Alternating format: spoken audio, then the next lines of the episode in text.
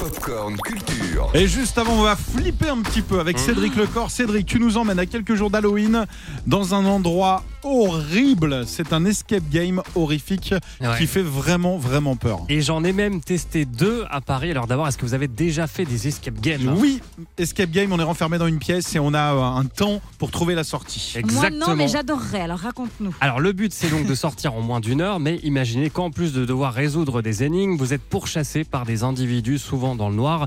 C'est notamment ce qui vous attend à l'hôtel Sedaine dans le 11e arrondissement de Paris, un établissement abandonné que vous allez devoir explorer.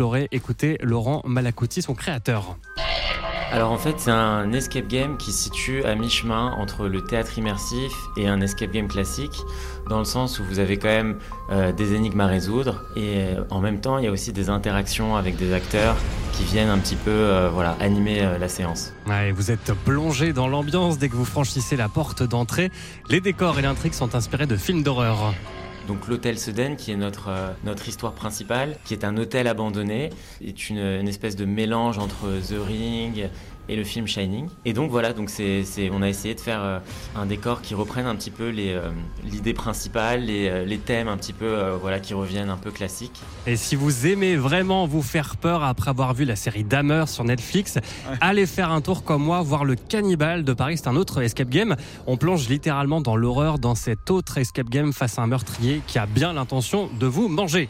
Rentrer dans la demeure du, du cannibale, du maître, qui les invite à, à dîner, à passer une soirée. Et donc là, les joueurs ne savent pas à quoi s'attendre et découvrent des personnages euh, très différents aussi, toujours dans cet esprit un peu horrifique et euh, immersif.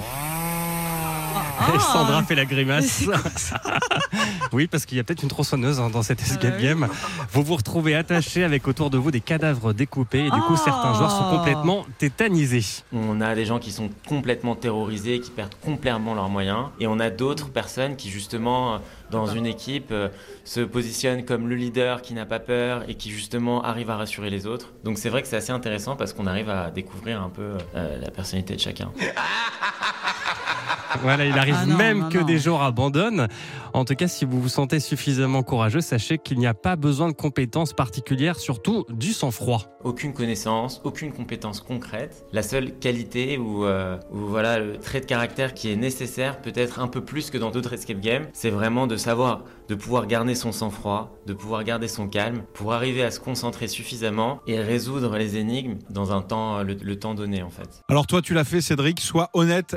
Est-ce que c'est vraiment flippant ou est-ce que tu te dis, ah, on est dans un Ah jeu? le cannibale de Paris, c'est absolument Ah non, non, non, horrible. J'ai même une amie qui a voulu arrêter. Ah oui, non, mais ça fait comprends. super peur parce que t'as un mec qui arrive à, Ah. littéralement. Ne avec dis rien, ne tronçon- dis rien, ne dis rien. Donne-nous l'adresse. Voilà, ça s'appelle donc l'Hôtel Sedaine et le Cannibale de Paris. Euh, c'est deux escape games différents et bien sûr vous trouverez d'autres escape games euh, près de chez vous partout en France. Il y en a plein. hein. Ou vous vous ferez pas forcément bouffer.